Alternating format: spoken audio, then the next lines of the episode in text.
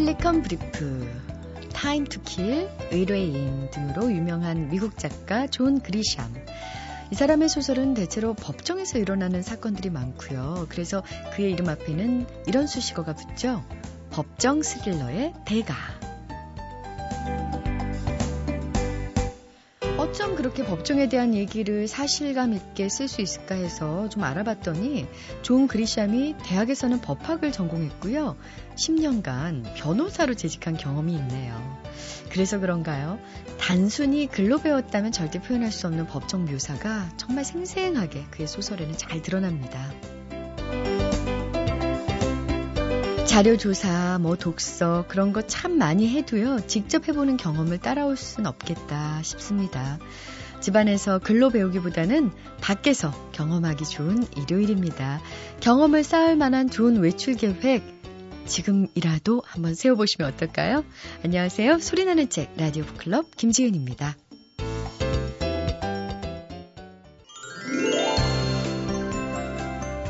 네, 일본의 한 경영 컨설턴트가 30대에 연봉 3억을 받는 300명을 대상으로 조사를 했더니요. 39.3%가 1년의 책을 무려 100권 이상 읽는 다독가였다고 합니다. 성공과 독서 둘 사이에서는 분명히 어떤 관계가 있는 것 같아요. 이번 주에도 모셨습니다. 독서를 많이 해서 성공하신 분 중에 한 분입니다. 책마을 소식 오늘도 세종대학교 만화 애니메이션 학과의 한창원 교수님 모셨는데요. 안녕하세요. 네, 안녕하세요. 오늘 네. 소개해 주실 책은요? 자, 오늘은 개그맨 김영철 씨가 그 외국 책을 번역한다고 그렇게 소문을 내시더니 결국 그 책이 나왔습니다. 어, 어떤 책인가요? 네, 생각보다는 얇은 책이고요. 마음 먹고 읽으면 한 시간만 읽을 수 있는 책입니다. 아, 그래요? 네, 치즈는 어디에? 라는 디펙 메로트라가 지으신 책을 번역했습니다. 이게 치즈 시리즈가 있지 않았나요? 그 있었죠. 내 치즈는 누가 옮겼을까? 아. 네, 그거의 2탄이지요. 네. 누가 내 치즈를 옮겼을까? 근데 사람들이 이 책을 쓰니까 또 이부를 쓰니까 이 저자는 원래 교수거든요. 하버드 비즈니스 스쿨의 교수인데 이 디팩 말호트라한테 그랬대요. 그 답이냐? 누가 내 치즈를 옮겼는가에 대한 답이냐? 음. 아니면 치즈를 안 옮길 생각이냐? 뭐 이렇게 물어봤다는 어. 거죠. 근데 이제 이 책을 읽어보시면 그런 거 있죠. 그런 처음에 시작할 때는 아 무슨 얘기인지 알겠다. 나도 다 아는 얘기거든. 근데 쭉 읽다 보니까 아 이렇게 설명해 주니까 훨씬 쉽구나. 어떻게 설명을 네. 했나요? 치즈가 있죠. 주인공들은 어디예요? 쥐입니다. 쥐가 제일 좋아하는 게 치즈죠. 네. 근데 쥐는 그냥 치즈를 먹는 게 아니라 네. 미로 속에 삽니다. 아, 어디냐? 예, 미로에. 미로에 삽니다. 미로에서 항상 치즈를 찾아다닙니다. 평생 쥐들이 하는 일은 치즈만 찾습니다. 그리고 본인 앞에 정해져 있는 미로를 당연한 듯이 삽니다. 아. 그리고 치즈를 하나 먹으면 더 많은 치즈를 먹고 싶고 치즈 하나를 찾으면 더 많은 치즈를 찾고 싶고 하지만 항상 그 미로가 왜 미로인지 왜 미로 속에 살아야 되는지에 대한 궁금증은 없습니다. 근데 그 와중에 묘한 쥐 한 마리가 나타납니다. 이름은? 맥스죠. 어, 네. 맥스. 맥스는 어렸을 때부터 미로가 왜 있는 거예요? 부님한테 물은 적이 있답니다. 꿀밤 많이 맞았겠네요. 아들아, 모든 질문에 다 답이 있는 건 아니란다. 미로에 관한 질문이 바로 그런 거지. 저는 이 부분에서 깜짝 놀란 게 제가 우리 애한테 이런 얘기 많이 합니다. 아빠 아. 세상이 왜 이래? 이렇게 물어보면 그런 건 묻는 게 아니란다. 아들아, 세상 모든 질문에 답이 있는 건 아니란다. 살아보면 왜 그런지 다 알게 된다. 되게 그렇게 얘기를 했는데 오딱 이렇게 나오는 거예요.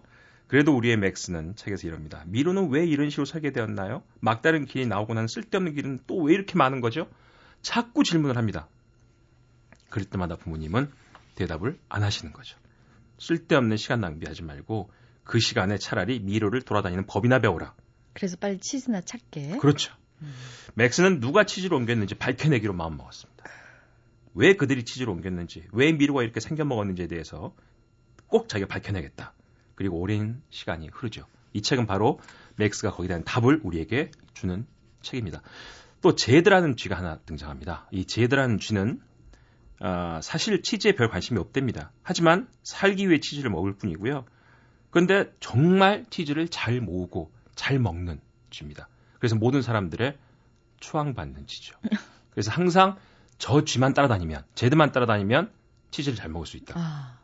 어떻게 생각하면 사람들이 누군가의 롤 모델처럼 생각하는 거라는 거죠. 근데 문제는 제드도 고민을 안 한다는 겁니다. 왜 치즈를 계속 먹어야 되는지, 왜 미로에 살아야 되는지 고민을 안 하는데 다른 젊은 쥐들이 와서 드디어 그런 질문을 하게 됩니다. 저희한테 물어보죠. 아, 제가 바라는 것은 여러분들이 행복을 쫓아만 다니는 것이 아니라 실제로도 행복을 찾는 것입니다. 행복을 쫓는 그 자체가 당신을 행복하게 만들지 못한다면 행복을 찾는 게 과연 가능할까요? 제드는 젊은 쥐들한테 얘기를 합니다. 음. 마치 이렇게 현, 현인이죠, 현인. 화두를 던졌네요. 네, 그렇게 하면서 자기 나름대로 고민을 하고 있다라는 얘기를 계속 하는 거죠. 자, 근데 젊은 쥐가 계속 물어봅니다. 난 아직도 이해를 못하겠다. 당신 말이 어디까지 믿어야 되는지 물어보는데요. 참 재밌는 장면이 나오는데 계속 우리가 그 쥐들이 살아가기 위해서는 일정량의 치즈가 필요하다고 얘기하죠. 하지만 더 많은 치즈를 원하는 열망이 본인들이 추구하는 것의 전부가 아니라는 사실을 알게 됩니다. 필요 이상의 치즈를 갖고 있는 것이 결국 행복하게 만들지는 못한다는 거죠. 오히려 더 많은 치즈를 얻는 일에만 관심을 쏟게 되고 치즈를 어느 정도 가지게 되면 우리는 그 사실이 익숙해지면서 얻은 것에 길들여지면 결과는 뻔하게 됩니다. 음. 이런 결론이 오기 전까지 미로 속에서 젊은 쥐들이 계속 질문을 하는데 여러 개 질문을 합니다. 과연 우리가 뭘 얻어야 됩니까? 어떻게 살아야 됩니까? 그러니까 그 현인 같은 제드가 물어봅니다. 답은 당신이 알고 있는데 답이 뭡니까? 대려 물어봅니다. 그 젊은 쥐가 가만히 보니까 그 수많은 질문의 답은요. 치즈입니다. 어떤 질문으로 답은 치즈로 떨어지는 거예요. 아. 미로에서 그렇게 살아왔기 때문에. 자기는 정말 많은 고민과 미로 이외의 고민을 한다고 생각해 봤지만 모든 질문의 답은 치즈인 거예요. 근데 그거를 맥스가 밝혀냅니다. 음. 맥스는 결국 내가 왜 미로에 있나? 결국 그래서 미로를 탈출하기로 생각합니다. 그래서 빅이라는 또 쥐가 있죠. 아주 등치가 큰. 어떻게 보면 제가 좀 키만 컸으면 빅 같은데 저는 키는 좀 안 크기 때문에 빅은 아니고. 음, 옆으로 크시잖아요. 네. 꼭 그렇게까지 얘기하죠. 네. 자, 그래서 네. 이제 맥스, 제드, 이제 빅까지 이제 나타나서 야, 이 얘기가 어떻게 결론이 음. 날지 정말 궁금해지는데요. 그 결론까지 얘기를 하면은 좀 어, 스포일러 같아서 네, 그렇게 할 수는 없어서. 김영철 씨 번역은 어떤가요? 깔끔합니다. 나름대로 본인이 고민을 저 서문 보니까요. 자기 나름대로 고민을 정말 많이 했어요. 저도 그쪽 보고서 저도 번역을 했지만 저는 그런 생각을 잘 않고 했거든요. 그럼 여기서는 무슨 얘기를 하냐면 재밌겠다, 하고 싶다, 해보자라고 시작했지만 쉽지는 않았다. 이렇게 하면서요. 그러나로 번역할지 그렇지만으로 번역할지를 두고 하루 종일 모니터를 노려보기도 했었고 예문 중에 아이디어가 고갈되었을 때라고 잘난 척도 하고 싶었지만 아이디어가 바닥이 났을 때 이렇게 번역하는 게 자연스럽다. 네. 이 정도 되면 고민을 한 겁니다. 그러게 말이에요. 네. 김영철 씨 참 대단한 게 여러분도 뭐 다 아시다시피 외국 유학을 갔다 온 것도 아닌데 그렇죠. 예, 몇 년 전에 그야말로 M 어학원에서 이제 모 어학원에서 뭐, 다른 학생들처럼 그렇게 어 학원을 다녔죠. 그렇습니다. 하루도 안 빼놓고 네네. 오늘날에 진짜 지금 외국 사람을 만나면 네이티브냐 그렇죠. 이렇게 질문을 들을 정도로 네. 근데 이게 정말 처음에는 티가 안 나더니요. 이게 몇 년 모이고 나니까 네. 또 번역까지 하고 김영철 씨는 영어를 공부하면서 본인하고 약속을 했다잖아요. 네. 잘하든 못하든 빠지지 말자. 참. 그러고 다녔다는데 네. 지금은 저는 김영철 씨 다시 봐요. 모든 분들이 그러실 거예요. 저도 그래요. 네. 아, 저 사람은 똑똑하다. 라는 생각이 음. 듭니다. 그래서 네. 그가 하는 개그가 웃기면서도 믿음이 가는 개그가 됐어요. 지금 그래서 그렇게 더 사람들에게 그렇죠. 많은 사랑을 받는 것 같습니다. 네. 메모하는 습관. 도 아주 그 옆에서 보면 네. 굉장해요. 네. 오늘날의 김영철은 정말 노력이 99%. 네. 네. 치즈는 어디에 김영철 씨가 번역한 책? 어디에 있을까? 네. 여러분도 한번 읽어보시기 네, 바랍니다. 고맙습니다. 바랍니다. 감사합니다. 잊혀질 뻔한 책, 놓칠 뻔한 책, 그런 아쉬운 책들을 소개해드리는 시간, 뻔한 책. 오늘은요, 요한나 슈테판스카와 볼프강 하펜마이어 이 두 사람이 함께 쓴 가슴 뛰는 삶의 이력서로 다시 써라 소개해 드릴게요. 가슴 뛰는 삶의 이력서는 어떻게 쓰는 건지 궁금해지는데요. 이 책이 어떤 내용을 담고 있을까요? 바다출판사의 기획편집부 아, 정희룡 팀장의 얘기로 직접 들어보겠습니다. 가슴 뛰는 삶의 이력서로 다시 써라 라는 긴 제목의 책이고요. 이 책은 그 스위스의 두 명의 젊은이가 있었습니다. 스위스 장크트갈렌 대학이라고 유럽 최고의 명문 대학으로 꼽히는 곳에서 경제학과 국제관계학을 공부하고 마이크로소프트 지사에서 연구원과 벤처기업 투자자로 활동하던 두 젊은 친구들이 잘 나가던 자신의 경력을 갑자기 어느 순간 접어버리고 뭐 자신의 일과 인생이 서로 맞지 않다고 느꼈던 모양이에요. 그러고 나서 전 세계를 돌아다니면서 여행을 했어요. 그리고 이제 그 기록을 남긴 책인데 그냥 단순히 어디 갔더니 좋았다, 어디 가서 무언가를 했다는 그런 여행기가 아니라 자신들이 그리고 있던 삶, 자신들이 꿈꾸던 삶을 살고 있는 롤 모델들을 만났어요. 그래서 그 중에서 23명의 이야기만 엮은 책입니다. 사회적으로 성공하고 직업적으로 성공하고 커다란 경제적 부를 이룬 사람들이 아니라 그런 것들을 뛰어넘어서 자신의 삶의 행복과 의미를 찾고 그리고 공동체의 변화와 발전을 위해서 활동하고 있는 사람들, 그 사람들의 이야기들 담은 책인 겁니다. 아, 그렇군요. 그러니까 여행에서 만난 인생의 롤 모델 23명을 이 한 권의 책에 담은 건데요. 어떤 분들일까 궁금해서 한번 책을 쭉 훑어보니까요. 어, 19의 나이로 콩고 내전을 경험하고 아프리카의 고아원을 이끌어가는 독일 청년. 또 80세의 나이에도 빈민들을 위해서 안과 수술을 하고 있는 인도의 안과 의사.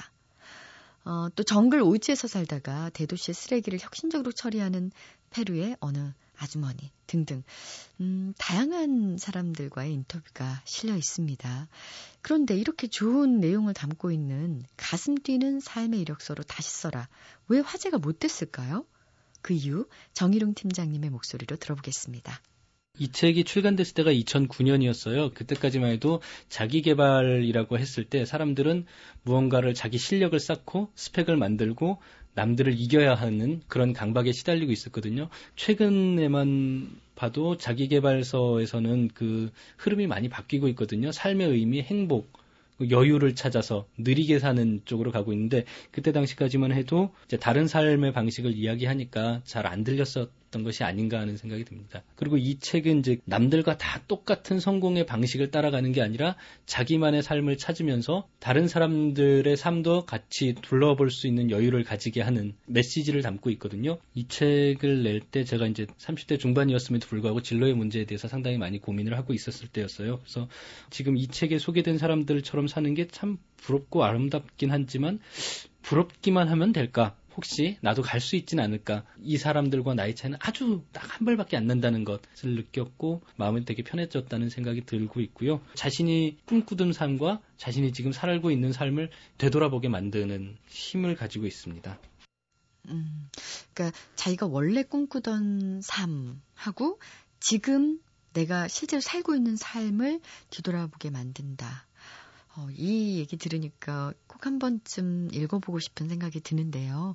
어떤 분들이 읽으면 이 책이 좋을까요? 정희룡 팀장의 설명 더 들어보겠습니다.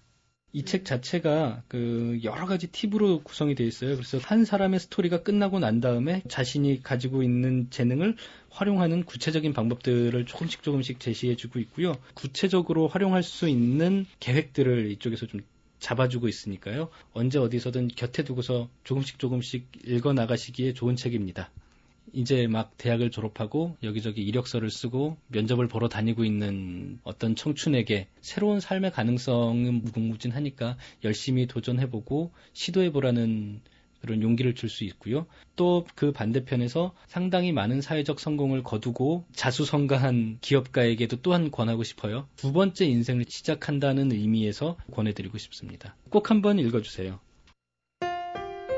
MBC 라디오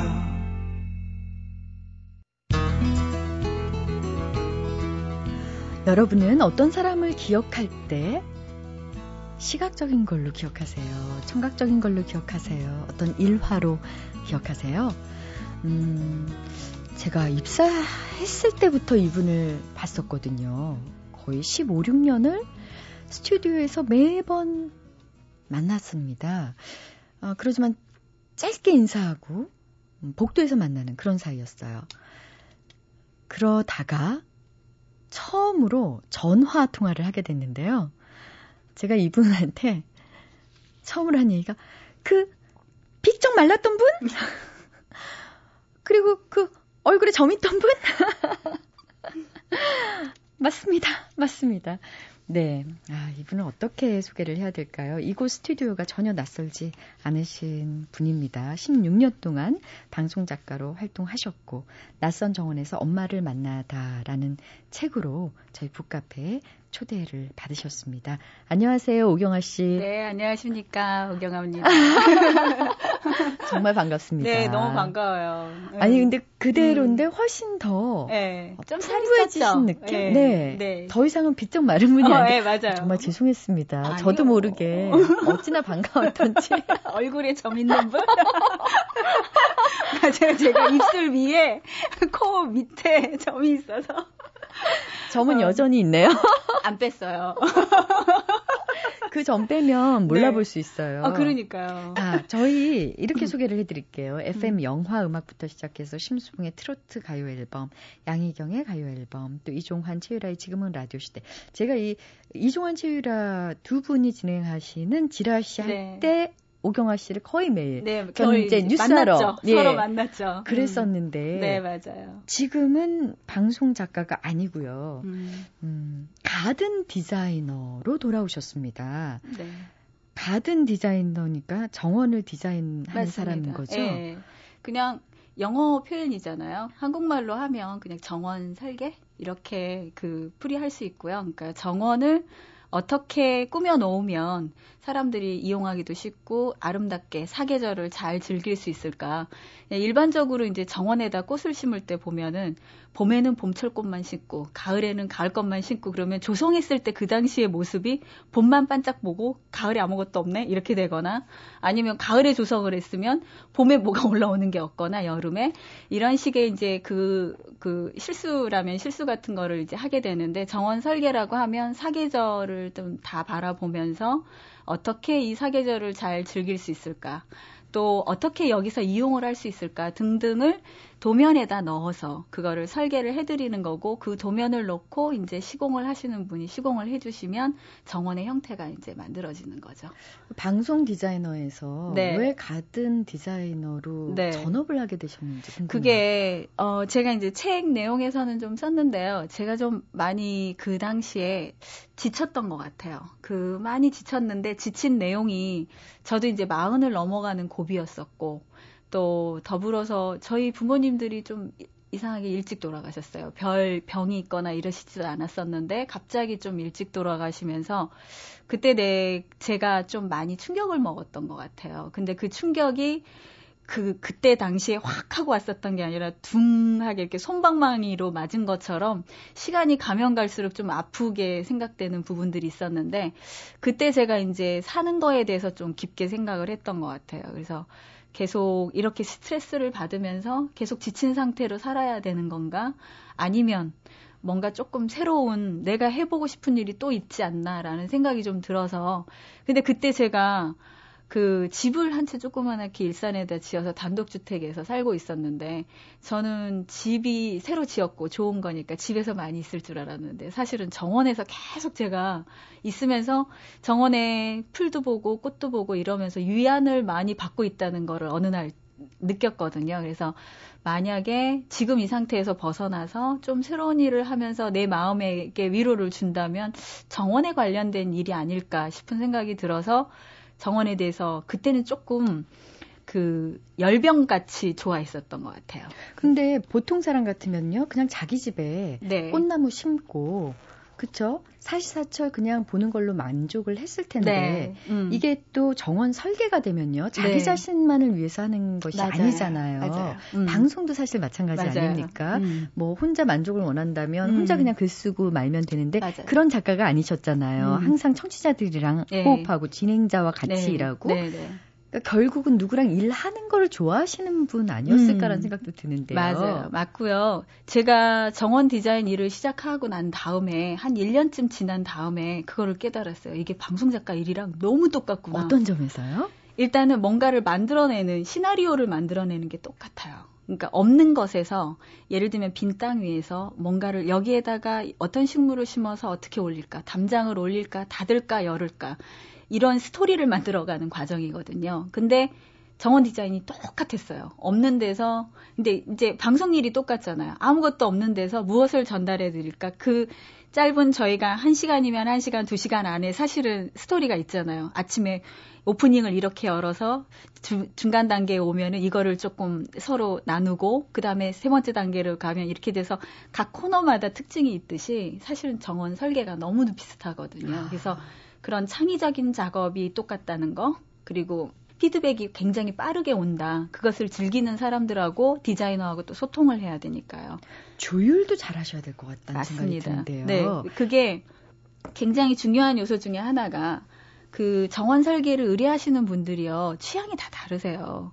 좋아하는 꽃도 다르시고 나는 예를 들면 너무너무 편안하고 소박한 정원이 좋다 이러시는 분도 있지만 어떤 분은 깎아놓듯이 아름답게 그냥 딱 정제돼 있는 그런 게 좋다 이러시는 분도 있고 그러니까 옷을 고르듯이 다 취향이 다르시거든요. 그것을 가든 디자이너가 그래서 사실은 가든 디자이너라는 말보다 저는 가든 플래너 플래너라는 말을 더 좋아하는데 정원 설계에는 실질적으로는 그 집에 사시는 분이 가장 잘하세요. 그 365일을 그 집 마당을 보셨기 때문에 어느 자리에 뭐가 잘 되는지도 너무 잘 아시고 햇볕이 어디로 왔다 어디로 가는지 하루의 일상을 너무 잘 아시거든요.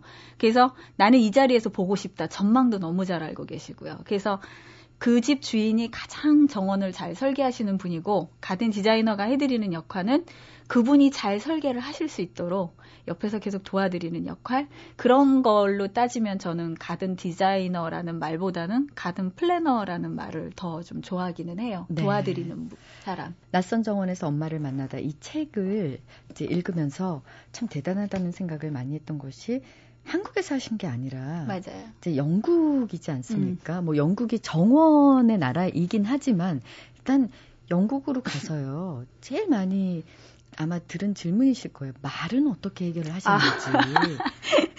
몇 그게- 살에 가신 거예요? 제가 39에 갔기 때문에 영어를 제가 영문과를 나온 것도 아니고요. 영어를 끝낸 시점이 고등학교 영어가 끝이었던 거예요. 네. 그래서 그때부터 이제 영국에서부터 사실은 영어를 시작한 거예요. 근데 서바이벌 랭귀지라고 해야 되나요? 먹고 살아야 되니까 일상 회화가 안 되면 이게 먹고 사는 일이 중단되니까 그렇게 돼서 사실은 그 일반인들보다 그러니까 학생들보다는 영어가 빠르게 늘었던 것 같아요. 왜냐하면 애 둘을 데리고 갔기 때문에 학교를 찾아가서 선생님과 면담을 해야 되고 예를 들면은 너무 사소한 일이지만 인터넷 개설해야 되죠. 그러면 전화국하고 통화해야 돼요. 은행에 가서 뱅크 열어야 되잖아요. 통장. 영어가 안 되니까. 근데 이런 영어가 사실은 정말로 등줄기에서 식은땀이 줄줄 흐르는데 하다 보니까 급성장을 하는 게 좀 있었어요. 그러니까 이게 문제는 뭐냐면 문법은 안 맞아도 영어는 다 돼요. 언제 오경아 씨는 아 나 이제 영어 된다.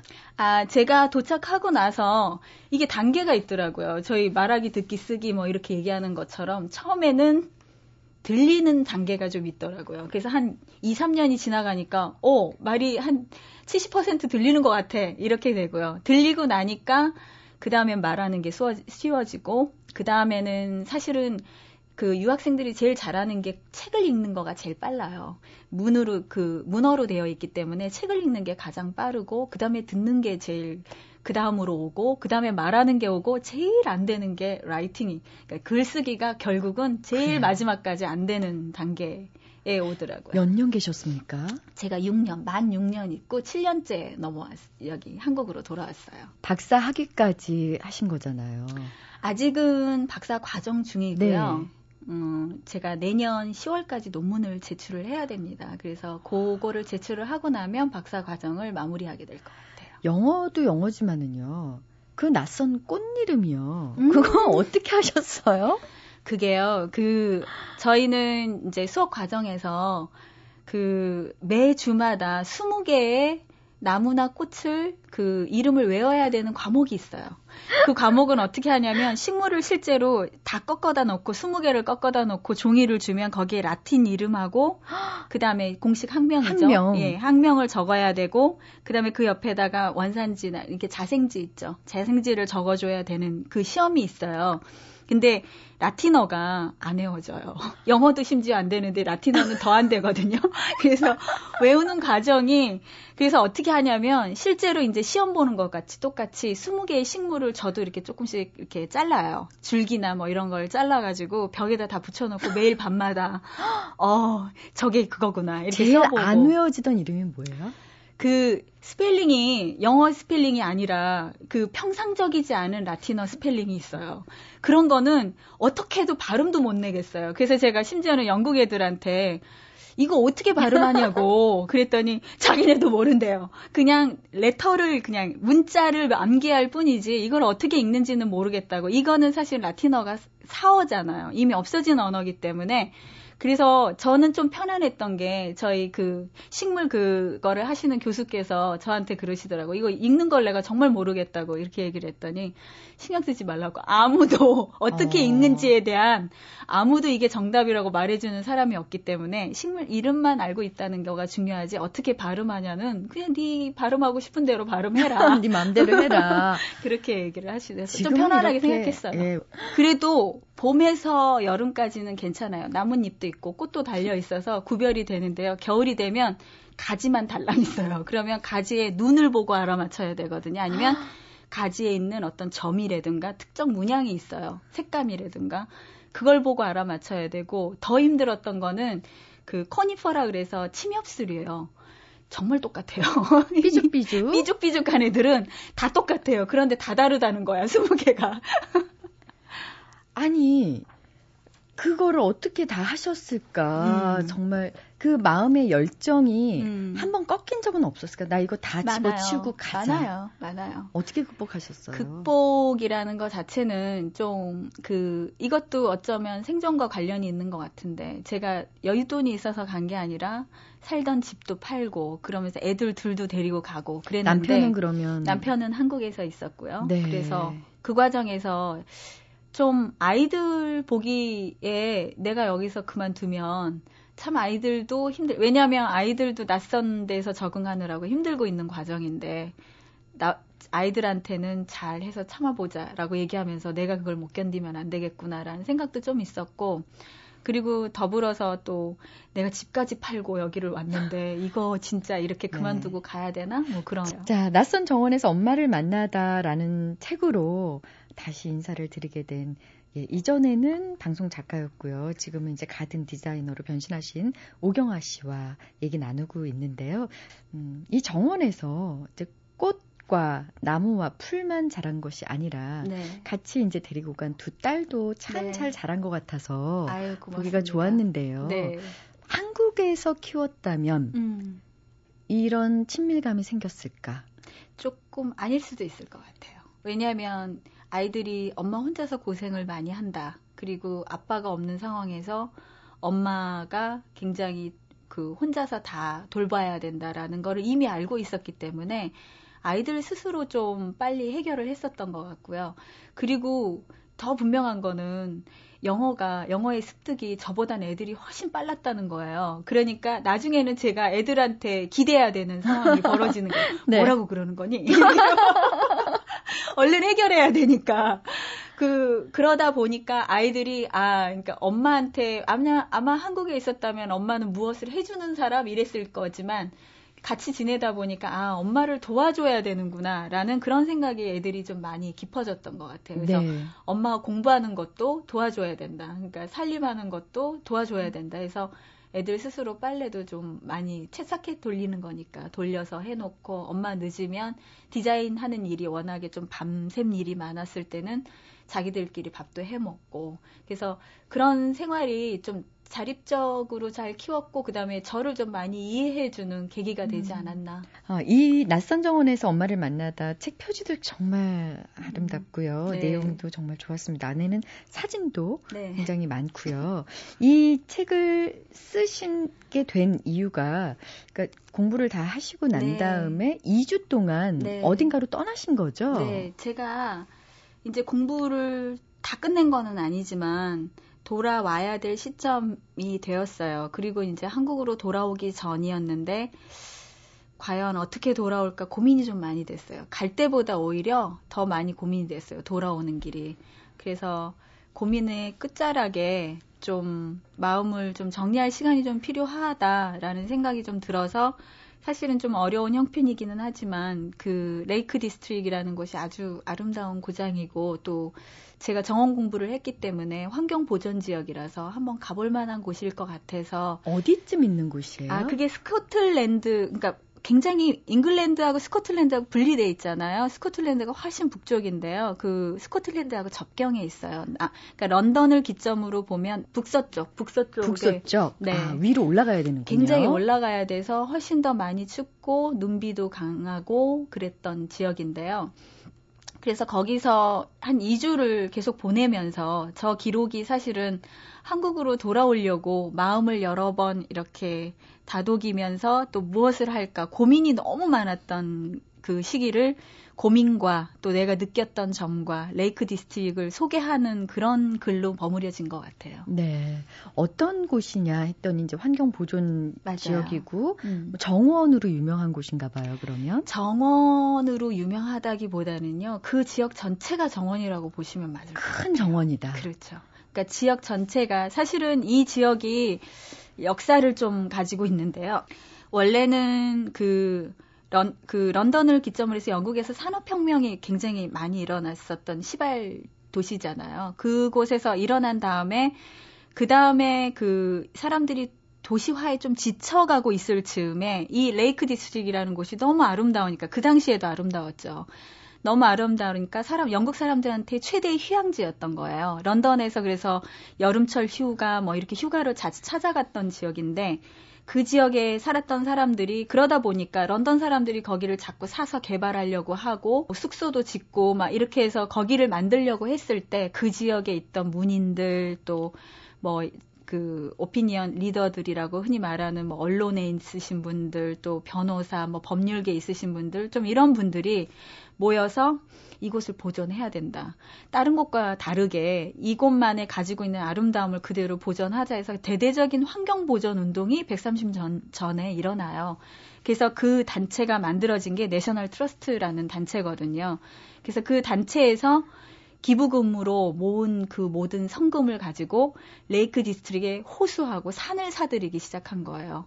그래서 호수하고 산을 산 다음에 그곳에 아무것도 못 짓게 만들고 도로도 확장을 못하게 만들면서 그러면서 보존이 되기 시작했던 거죠. 그런데 130년 전에 이런 일이 있었다는 맞아요. 것도 놀라운 음. 일이고요.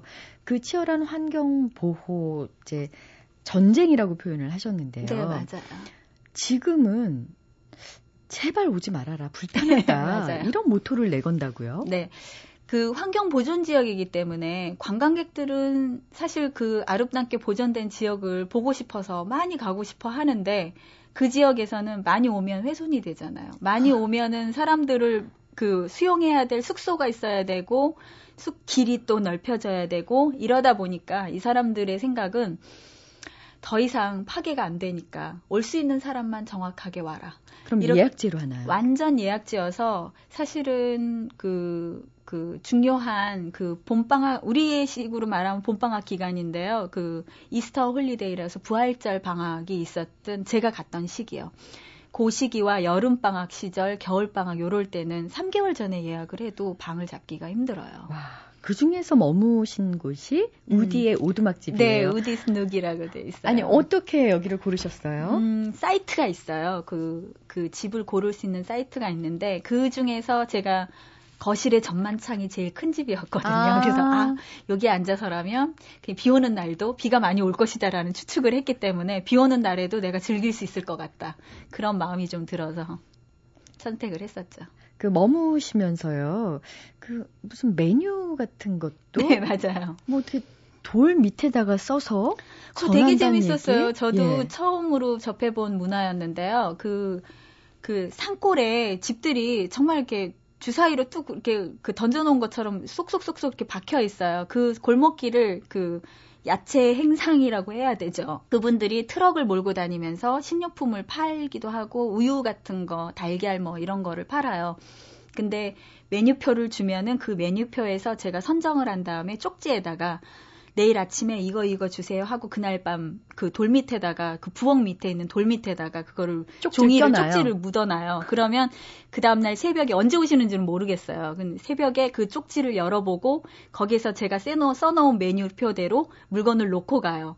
그리고 난 다음에 일주일이 되면 제가 시킨 그거 리스트가 있잖아요. 그 리스트대로 돈을 해서 가격 그 그 계산을 네, 해서 계산서 계산서를 주고 나면 그 계산서대로 돈을 제가 지불을 해서 돌 밑에다 돌을 묻어 놓으면 그 돌 돌 밑에 있는 돈을 찾아가는데 문제는 또 그 잔돈이 남을 수도 있잖아요. 그럼 잔돈을 다시 묻어 놔요. 어, 뭐 굉장히 재밌네요. 너무 재밌고요. 얼굴도 한 번도 못 봤거든요. 근데 막 의사소통이 되는 거예요. 그러면서 주문할 때 괜히 이모티콘 이렇게 하는 거 있잖아요. 네. 웃는 얼굴도 집어넣고 그래서 재밌게 했었던 기억이 나요. 사람은 없지만 실제 음. 사람이랑 이렇게 손도 만져보고 네, 맞아요. 이렇게 포옹도 해보는 그런 느낌이 음, 드네요. 딱 그런 느낌이에요. 야, 이 책에는 말이죠. 또 양에 대한 얘기도 많이 나와요. 거기가 제가 봤을 때는 레이크 디스트릭의 주인은 사람이 아니고 양인 것 같아요. 어, 양이 그렇게 많나요? 양의 수로만 보면은요, 숫자로만 보면 양이 훨씬 많고요. 그 양을 키워서 축산을 하는 게 가장 큰 수, 수입원이기 때문에 그게 130년 전에도 그랬고 지금도 똑같거든요. 사람을 경계하나요? 양들이요? 예. 전혀 안 합니다. 아는 채를 안 하죠. 지나가거나 아, 말거나. 개 닭 보듯, 예. 소닭 보듯. 그렇죠. 아, 음. 그좀 그 호기심이 많으신 음. 분이시라 음. 네. 양과의 접촉을 분명히 시도를 해봤어요. 시도를 해서 왜냐하면 제가 묵고 있는 그그 그 오두막집 그 바로 담장 너머에 양을 키우는 그, 그 들판이라고 해야 되나요? 구불거리는 구릉이 좀 있었는데 거기 양들이 계속 그 개울물을 먹으려고 그 정원 바로 근처 울타리까지 건너오더라고요. 그래서 제가 거기에 제가 마침 양털 가죽처럼 생긴 겉옷이 하나 있어서 그걸 입고 그 양 소리를 좀 내면서 옆에 좀 가보려고 그렇게 했는데 양들이 안 와요. 오라고 그 그러는 거였는데 그랬더니 저희 둘째가 어머니 그 연세에 참 이러면서 찝찝거리는 양들이 그렇게 허술한 줄 알아? 어, 딱 그러더라고요. 양들이 그렇게 허술한 줄 아세요? 딱 그러더라고요. 실제로 정원을 만드신 중에서 가장 보람 있었던 케이스가 있다면요? 저는 kitchen garden을 좋아해요. 영국에서는 kitchen garden이라고 얘기하는데 우리 말로 바꾸면 텃밭 정원 아, 이렇게 아, 얘기할 수 있어요. 그러니까 뭔가 정원 자체도 참 즐길 거리가 있어서 좋은 거기는 하지만 먹을 수 있는 것도 같이 되는 그런 정원이 저한테는 참 재미있어서 하는데 저는 정원을 그 디자인 해드릴 때 항상 하는 게 정원은 사실 보는 즐거움도 하나의 큰 즐거움이지만 실제로 해보는 즐거움은 보는 즐거움의 한 두세 배가 더 돼요. 그렇기 때문에 실제로 자꾸 해보실 수 있는 정원을 만들어 드리고 싶은데 그래서 정원의 즐거움을 좀 느끼셨으면 좋겠다 해서 근데 그 정원들 중에서는 저 텃밭 정원을 제일 좋아하세요. 왜냐하면 만들었는데 예쁘기도 하지만 먹을 수도 있어요. 뭐 아. 이렇게 되기니까 따 먹을 수도 있고 이러다 보니까 즐거움이 두 배, 세 배가 되는 그런 기쁨이 있어서 음.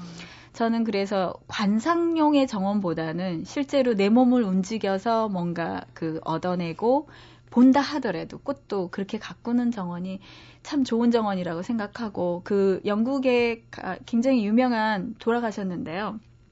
크리스토퍼 로이드라는 유명한 정원사가 계세요. 그분이 한 정원에 정원을 제가 가봤는데 꽃들이 너무 아름다웠거든요. 근데 그분이 하신 말씀 중에 이런 말이 있어요. 그 관리가 쉬운 정원은 정원이 아니다. 그렇게 얘기를 하시더라고요. 그러니까 정원사라는 거는 자기 손을 움직여서 식물과의 호흡을 통해서 아름다운 꽃을 피우는 게 정원의 일인데 관리가 쉬운 정원을 만드는 것 자체가 무슨 의미가 있느냐라고 해서 실질적으로 그 정원은 정원사가 제일 바삐 움직이는 정원이기도 해요. 그런데 정말 보면은 좀 달라요. 그 정원사가 바삐 움직이는 흔적이 식물들 하나하나에 그러니까 애 키우는 거랑 좀 많이 비슷한 것 같은데요. 왜 그 엄마들이 정성스럽게 키우면 애가 반짝반짝 빛난다 그러잖아요. 근데 식물이 꼭 그래요. 정원사 아. 손길이 많이 가면 식물 자체가 정말 반짝반짝 빛이 나는 그런 거를 실제로 느낄 수 있어요. 음. 그 낯선 정원에서 엄마를 만나다 이 책의 제목도 참 음. 특이한데요. 낯선 정원은 알 것 같은데 음. 여기서 엄마는 사실은 책 제목은 책을 여러 차례 읽으셔, 읽은 그 출판사에서 정해준 이름인데, 사실은 출판사에서 정확하게 제가 쓴 의미를 다 파악하셨던 것 같아요. 저는 이 제목을 생각하지는 않았지만, 낯선 정원이라는 의미가 사실은 제가 떠난 영국이라는 곳의 정원이 있고요. 엄마라는 거는 제가 친정엄마기도 하지만 사실은 우리나라였던 것 같아요. 그 돌아가야 되는 거를 계속 생각하고 있었기 때문에 사실은 우리나라에 대한 생각이 좀 많이 깊어졌는데 그 의미가 저에게는 친정엄마라는 의미로 다가왔었던 것 같고 그리고 한국이라는 나라 자체가 갖는 이미지가 어쩌면 우리 엄마들이 갖고 있는 색깔하고 되게 비슷하다라는 느낌이 많이 들어서 저가 매번 떠올렸던 그 엄마에 대한 생각들이 사실은 어쩌면 대한민국이라는 이미지가 아니었을까 그런 생각이 좀 들어요. 네. 마지막으로 그 가드닝이 무엇인가? 음. 네. 저는 사실 가든 디자인을 하는 사람이기는 하지만 가드닝은 원예를 하는 일이거든요. 그러니까 식물을 어떻게 하면 잘 키울 수 있을까 이런 것들을 이제 그 일하시는 분들이라고 생각하시면 되는데요. 정말 좋아해요. 그 식물을 키우는 것도 좋아하고 근데 그 가드닝이란 일 자체는 식물과 함께 일하는 사람들, 식물을 얼마나 이쁘게 잘 키워서 얼마나 보기 좋게 만들어주고 그 안에서 즐기게끔 해드리고 이러는 직업을 하는 분들이 그 가드닝을 하, 가드닝 원 정원사 우리로 말하면 그렇게 표현을 할 수가 있을 것 같아요. 음. 근데 저는 그 최근에 제가 무슨 논문을 좀 하나 읽다 보니까 원예 효과라는 그런 게 있더라고요. 근데 그게 과학적으로 정원 일을 하면서 원예 일을 하면서 생기는 몸의 육체적으로 건강해지는 효과, 그리고 정신적으로 건강해지는 효과가 분명히 있다라는 그런 논문 결과가 나와 있어서, 아, 이게 정말로 막연하게 그런 것 같아가 아니라 실제로 그런가, 그런 것이구나라는 음. 그런 생각을 좀 네. 요즘 굳혀지고 있는 중이네요. 오경아 씨 국내에서 네. 어떤 일을 이제 앞으로 아, 저는 이제 오가든스라는 사무실을 지금 오픈하려고 준비하는 중이고요. 저는 조금 지금 기존에 정원 설계가 제 주요 그 일이기는 하지만 이것 쪽 외에 다른 일도 조금 생각을 하고 있는데요. 정원 문화를 좀 많이 좀 알려드리고 싶은 생각이 많이 있어요. 그래서 책 쓰는 일도 다양한 어떤 소재를 정해서 정원과 관련된 책 쓰는 일도 좀 지속적으로 할 예정이고요. 또 강의 가르치는 그래서 가드닝 쪽하고 가든 디자인 쪽을 가르쳐 드리는 그런 쪽도 준비하고 있고요. 또 중점적으로는 제가 되게 재밌어 하는 분야인데 그 공예 하시는 분하고 협업을 해서 그 정원 용품을 만들어내는 일들을 갤러리를 하고 하고 이제 준비를 하려고 그래서 아마 4월 4월 초 경에는 그 전시 비슷하게 해서 한번 선보여 드릴 수 있을 것 같아요. 아, 꼭 좀 가보고 싶습니다. 자, 아, 뭐 시간이 어떻게 갔는지 모르겠어요.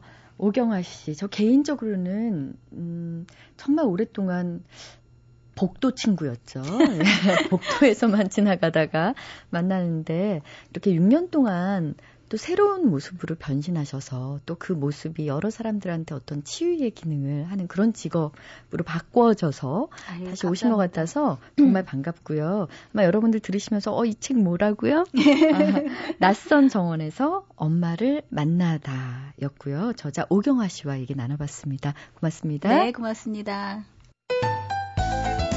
소의 커다란 눈은 무언가 말하고 있는 듯한데 나에겐 알아들을 수 있는 귀가 없다. 소가 가진 말은 다 눈에 들어있는 것 같다. 김기택 시인의 시 소의 일부 들려드렸는데요. 어디 소뿐이겠어요. 어쩌면, 어쩌면 사람이 하고 싶은 말도 다 눈에 들어있지 않을까 싶을 때가 있어요. 차마 말로는 하지 못하고 눈에 담고 있는 사람은 없는지 어, 오늘은요, 누군가의 눈을 한번 좀 마주쳐 봐야겠습니다. 지금까지 소리나는 책 라디오 북클럽 김지은이었습니다.